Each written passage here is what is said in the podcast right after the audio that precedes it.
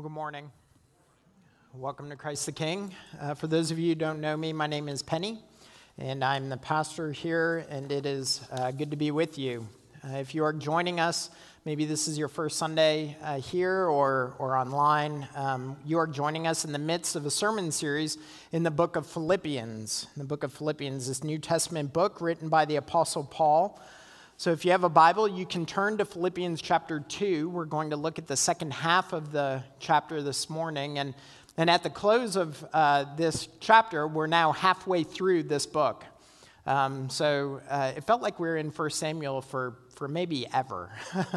uh, but, but short books, we seem to fly through because it feels like we just started Philippians. But, um, but we are about halfway through uh, this book of uh, Philippians.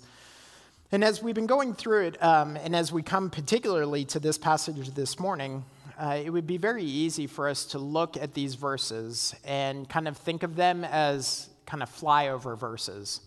The verses that maybe we pass over very quickly, like maybe while you're doing your uh, daily devotions or your uh, Bible reading plan, you come to the end of Philippians 2 and you think, well, I, will just kind of skim over this portion because uh, I, I want to get to the really meaty, really thick theological portions of the book. Right, like the portions we've already heard in the beginning of chapter two, or next week, I, I can't wait to get to chapter three and Paul baring his soul and talking about the things that he values. And, and so it's easy to look at these verses and think, well, you know, they're not really that theological, and so we'll just move on. But don't do that. don't do that because all of God's word is profitable. All of God's word is beneficial to us, and um, all of God's word is written not only for the particular people who first received it, but also for us. And so this portion is actually significant to our understanding of Philippians as well. Because in this portion of Philippians, what we're given is a picture of what the Christian life is to look like. See, the Apostle Paul isn't attempting to write a systematic theology. That's not the point of Philippians. The point of Philippians is a letter written to a particular people at a particular time with particular issues. And he gives us two particular people as demonstrators of what it means to walk faithfully with the Lord. And so, with that in mind, let's go ahead and read Philippians 2, beginning in verse 19. Paul writes, I hope in the Lord Jesus to send Timothy to you soon, so that, that I may too, that I too may be cheered by news of you. For I have no one like him who will be genuinely concerned for your welfare, for they all seek their own interests, not those of Jesus Christ. But you know Timothy's proven worth, how as a son with a father he has served with me in the gospel. I hope, therefore, to send him just as soon as I see how it will go with me, and I trust in the Lord that shortly I myself will come also. I have thought it necessary to send to you Epaphroditus, my brother and fellow worker and fellow soldier, and your messenger and minister to my need. For he has been longing for you all and has been distressed because you heard that he was ill. Indeed, he was ill, near to death, but God had mercy on him, and not only on him, but on me also lest I should have sorrow upon sorrow. I am the more eager to send him, therefore, that you may rejoice at seeing him again, and that I may be less anxious. So receive him in the Lord with all joy, and to honor such men. For he nearly died for the work of Christ, risking his life to complete what was lacking in your service to me. Friends, this is the word of the Lord. Thanks be to God. Let me pray for us. Heavenly Father, we do thank you for your word. And we acknowledge right from the outset that apart from you, uh, we can do nothing good. That apart from you, we would be blind and our hearts would be hard, but in you, you have opened our eyes and you have softened our hearts. And so we pray that you would help us to see you clearly, that we would cling to your grace, and that you would stir in us new affections to follow you. We pray all this in the name of Jesus. Amen. So, most of you know uh, that uh, I've only been an American citizen for a little over a decade now. It was December 2010 that I uh, became a citizen, uh, that, that we uh, had our, my citizenship ceremony in St. Louis, Missouri, in the federal courthouse. We have this great picture of our family. Cole was less than two months old, so he's sitting in Cat's lap as we took this picture. I think that may he can't do that anymore. but um, but we, it was this great time for us as a family to, uh, to witness me becoming a citizen. And it, it's a really interesting ceremony if you've ever been to one.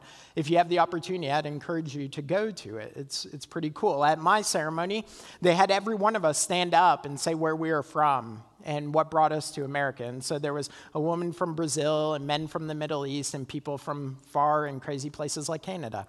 And so uh, I wasn't the only Canadian, there was another as well. And we said where we were from. And then the, the judge who was presiding over the ceremony gave a charge and told us a little bit about what it meant to be an American. And then we took our vows, we took our oath, and they gave us our certificate. And we had pictures taken. And when the ceremony was over, we all left the courthouse, we left the room, and, and uh, they, they had a place for us to, to sign up, to register to vote because that's what citizens do, right? We, we vote. So I went over and registered, and then they gave us these little gift bags. Uh, it's kind of funny that as citizenship ceremony, they have little gift bags, little mementos for the occasion. But and in this gift bag was a little American flag and little scratch pad that said United States of America, and a whole host of other things that have uh, either been lost, thrown away, or in some bottom of a drawer somewhere in my house. But there was one thing that I remembered very distinctly and that I've looked at even since, and that was the Citizen's Almanac. This almanac, this little book, was uh, a book of other citizens of the United States. Historical figures dating from the very founding of the country until the more present time. And it has politicians, it has intellectuals, it has inventors, it has athletes, and it gives little bios about every person. And it's very clear what the intent of this is. It's not simply so that we would learn a little bit more of the history of America. It's very intent that the it's very clear that the intent of them giving us the citizens almanac is so that these new citizens would read about these great citizens and see what it's like to be a citizen of the United States. See, what they're presenting for us, what they're giving to these new citizens, are models of what they expect citizens to be like. You know, stories about George Washington or Jackie Robinson, that these are great Americans, and if you're going to be American, you should imitate them. You should be like them. It's an invitation to imitation. And imitation is a part of our daily lives, we experience it every day. I know that we like to think of ourselves as these autonomous thinkers, that we're self reliant, that we have our own resolve, but the reality is, is that we imitate all the things around us all the time. Right from children who imitate their parents to, to companies that imitate successful products. I mean, have you ever noticed that every smartphone basically looks the same? Or that every tablet, whether it's made by Apple or Kindle or whoever, that, that they're basically the same? They're just simply imitating one another, right?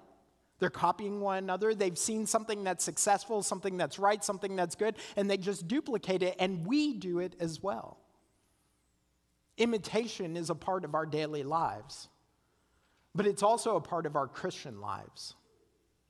You see, that is the expectation of the Bible that as we see these people that are presented before us, that some of them we would actually imitate that their lives are to be models for our lives. And that's what we see in Timothy and Epaphroditus. You see, already in this book, Paul has called us to consider our lives ourselves as more important, others as more important than ourselves, to live our lives with humility, to have the mind of Christ. We've received this instruction, but now in these verses, Paul is giving us examples, demonstrations of what that now looks like that we would look at Timothy and Epaphroditus and we would live our lives like they have, that we would imitate them. And when we look at their lives, what we see is that these lives that we are to lead, these lives that we are to live, that we are to be lived together in a community that's first a family. That's what we see in this passage. That we imitate Timothy and Epaphroditus and Paul by living together as a family. You notice that's the language that Paul used about Timothy and Epaphroditus. He doesn't use the actual word family, but in verse 22, he says, You know Timothy's proven worth, how as a son with a father he has served with me in the gospel. And then, speaking of Epaphroditus in verse 25, he says, My brother and fellow worker and fellow soldier. Brother, son, father, this is familial language. Now, before we discount it, before we put it aside and say Paul's just speaking hyperbolically, right? Like he has great affection for these men. And so, so he's like, well, he's my brother, you know, like the way that we might throw that word around. He's my brother. I'm like a son to him, a father to him. Before we say that it's hyperbole, we have to remember that actually familial language is very common in the scriptures. That that the New Testament employs familial language when talking about the church. Like, for instance, in John chapter 1, we're told that believers in Christ are the children of God. We're told in Hebrews chapter 2 that Jesus calls us brothers and sisters. It's in the writings of Paul and the writings of John and in the Gospels that, that this is who we are. That those who are trusting in Christ, who are looking to Him, that we are now the family of God brothers and sisters in the Lord, mothers and fathers, sons and daughters in the Lord. That we're a family. Now, as a family, this doesn't mean we're going to be perfect, right? I mean, far from it.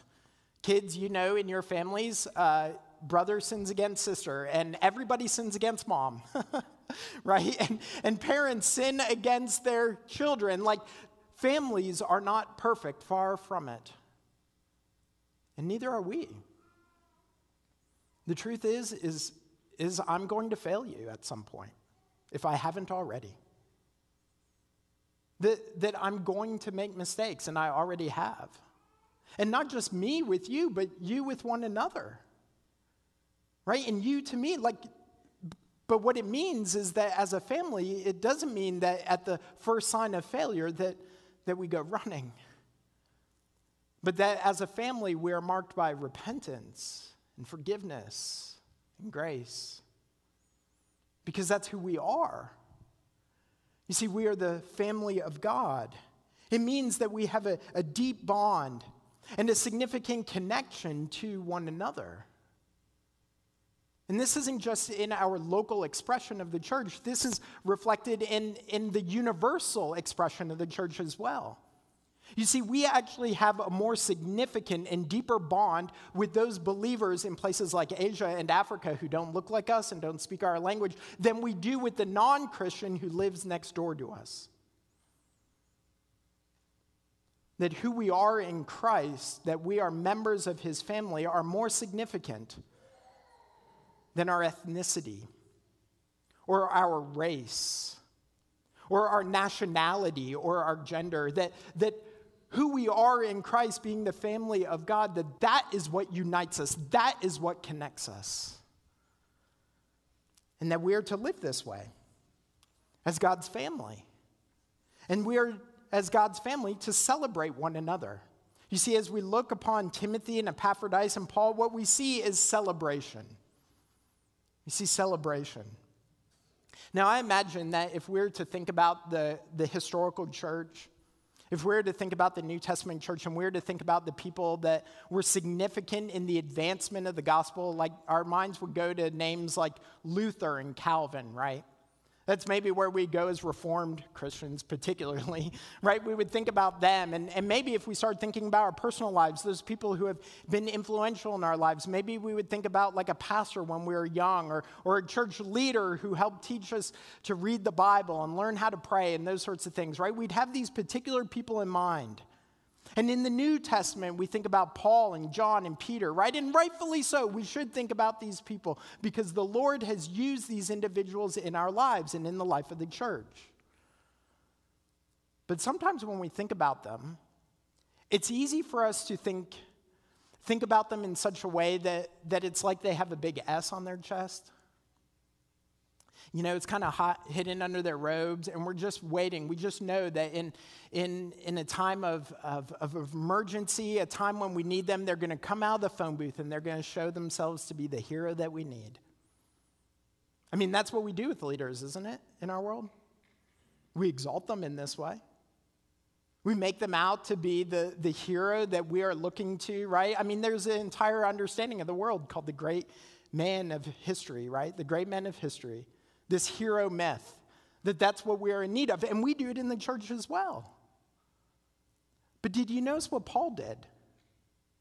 There's no question that Paul has gifts and he's been used by the Lord. But notice when he has opportunity, Paul doesn't exalt himself. He doesn't celebrate his own accomplishments. What does he do? He celebrates others. Look at verse 22. You know Timothy's proven worth. I have no one like him. And then, speaking of Epaphroditus, he says, He's a fellow worker and fellow soldier, and your messenger and minister to my need. Receive him in the Lord with all joy and honor such men. You see, Paul celebrates the humble service of these two men. Now, Timothy was a pastor, he was in formal leadership, but Epaphroditus wasn't. In fact, we know almost nothing about this guy, Epaphroditus. Up until now, we haven't heard his name. And after these few verses, he's going to fade away in obscurity. There's nothing that would incline us to believe that he was a leader, that he was clergy, that he had any sort of position of authority or influence within the church. He was simply a faithful member. And yet, Paul points him out. And Paul celebrates him. And so this should challenge who it is that we celebrate. And what is it that we celebrate in our midst? Forget about the world. I mean, think about in the church. I mean, isn't it easy for us to celebrate those who we see every week up front? It's easy to. Right? It's easy to celebrate or to think that important people are the people who have titles or who have names it's easy to value people because of their position. But y'all, often in the kingdom of God, that's not how it works. The pastor Kent Hughes, he once said that we must understand that to serve in some unnoticed, unrecognized place in the body of Christ is as much the work of Christ as his public ministry. Let me say that one more time. We must understand that to serve in some unnoticed, unrecognized place in the body of Christ is as much the work of Christ as his public ministry. I wonder if we believe that.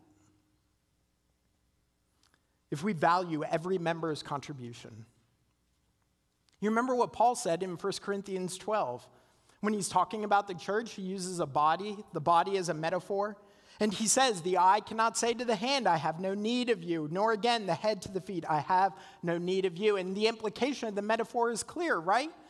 That, that for a body to function properly, for it to operate as it was intended, it can't just be a big eye, right? It can't just be some massive head, it can't just be a pair of feet.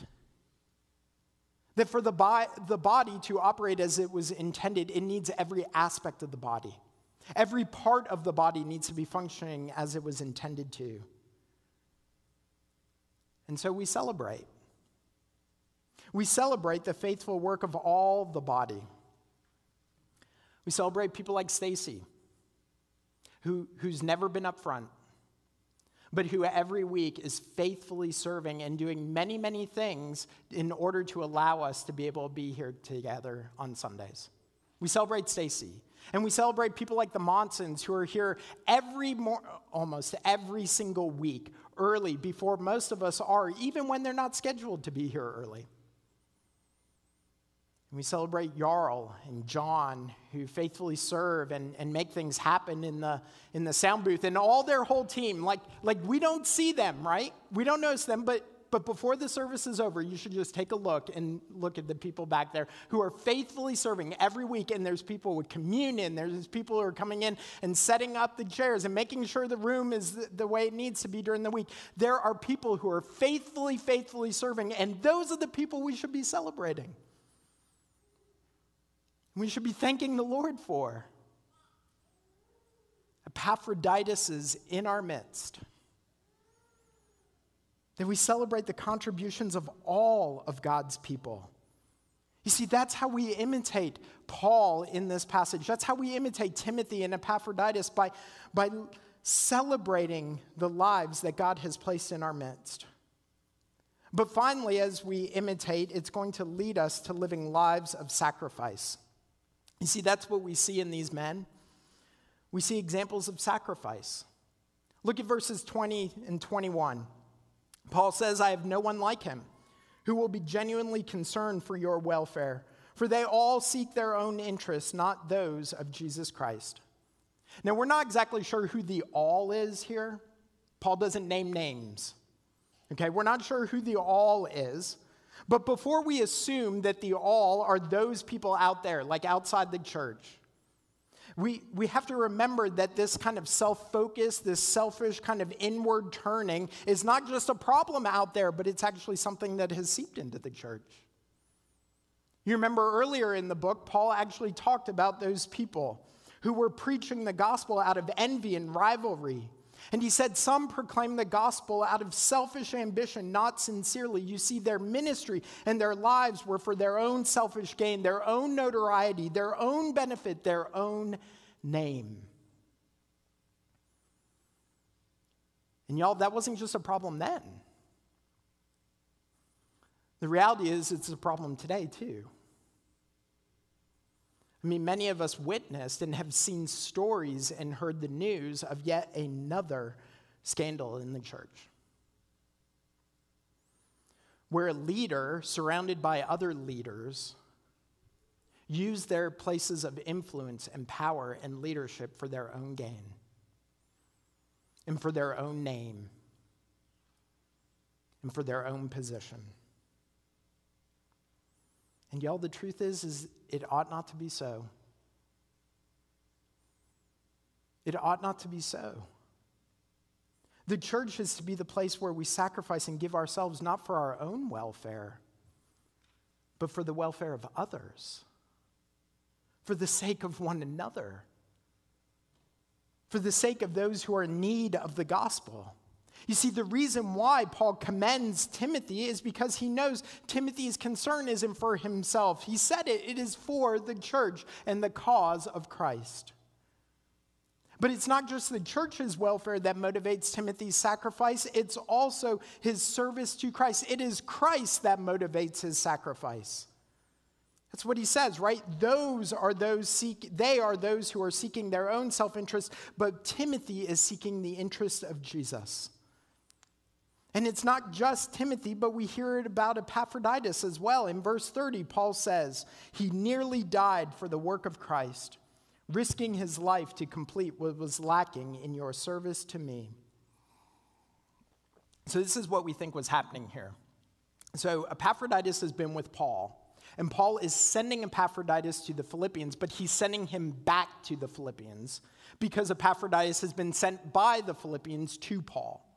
Okay, and the reason why we think that he was being sent by the Philippians was, well, he says he was a messenger and ministered to his need. And what Epaphroditus was probably doing was taking provision or a financial gift to Paul. Because in this day, if you were in prison or in jail, that you, you uh, the prison didn't provide your needs, your daily sustenance, your daily provision to you. You had to rely upon friends or family. And so, what we think was occurring was the Philippians, hearing that Paul is in jail, hearing that he's going to have need, they give this gift. But they themselves can't take it to him. They can't minister as a whole. That's why Paul says that Epaphroditus was filling up what was lacking, completing what was lacking in their service. What was lacking was they couldn't be with him. And so Epaphroditus takes this gift, this provision, and he takes it to Paul. He serves on behalf of the Philippians. And in this service, not just to Paul, but ultimately service in Christ, he became ill and nearly died. That's what Paul said, right? He nearly died for the work of Christ.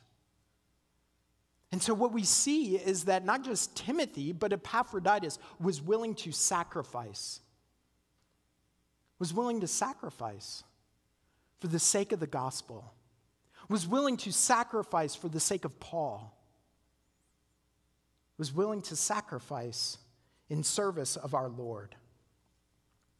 Now, listen, I'm not saying that all of us, or maybe even that any of us, will one day be called to physically die for the sake of the Lord. Maybe. I mean, there are martyrs today. I mean, that is not that is not something that just was a reality uh, hundreds of years ago. That might be what the Lord would call some or many of us to. But whether he's calling us to physically give our lives in service of him or not, the point remains that we are called to sacrifice.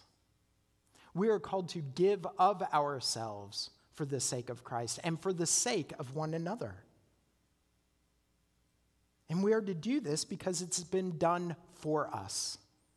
What's fascinating about this passage is that when Paul speaks about Epaphroditus and he says that he nearly died, he came close to death. In the Greek here, there's a clear echo to verse uh, to chapter 2 verse 18.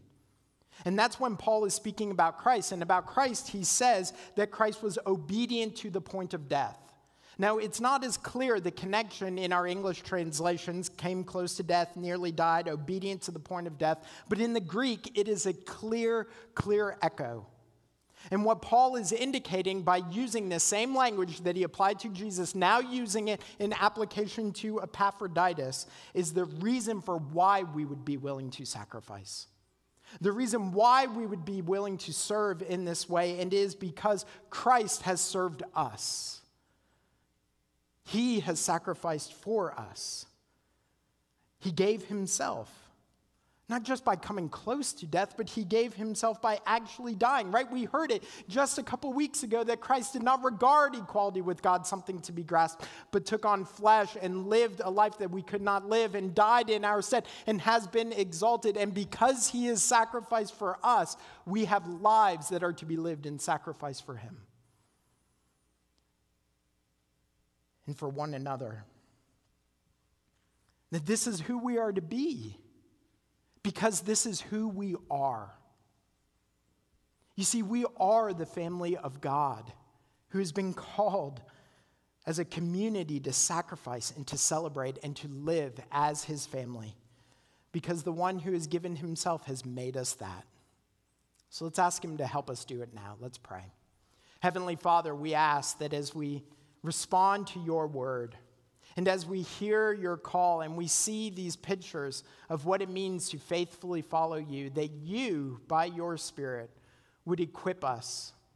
That you would put before us a picture not just of Timothy or Paul or Epaphroditus, but a picture of Jesus who gave of himself so that we would have life who sacrificed himself so that we would live as your people. And so we pray that that is what would motivate us. That that is what would encourage us, that that is what would empower us to live our lives today and all of our days as your people, celebrating your work and living sacrificially for your sake. Help us to do that, we pray. And all of God's people said together, Amen.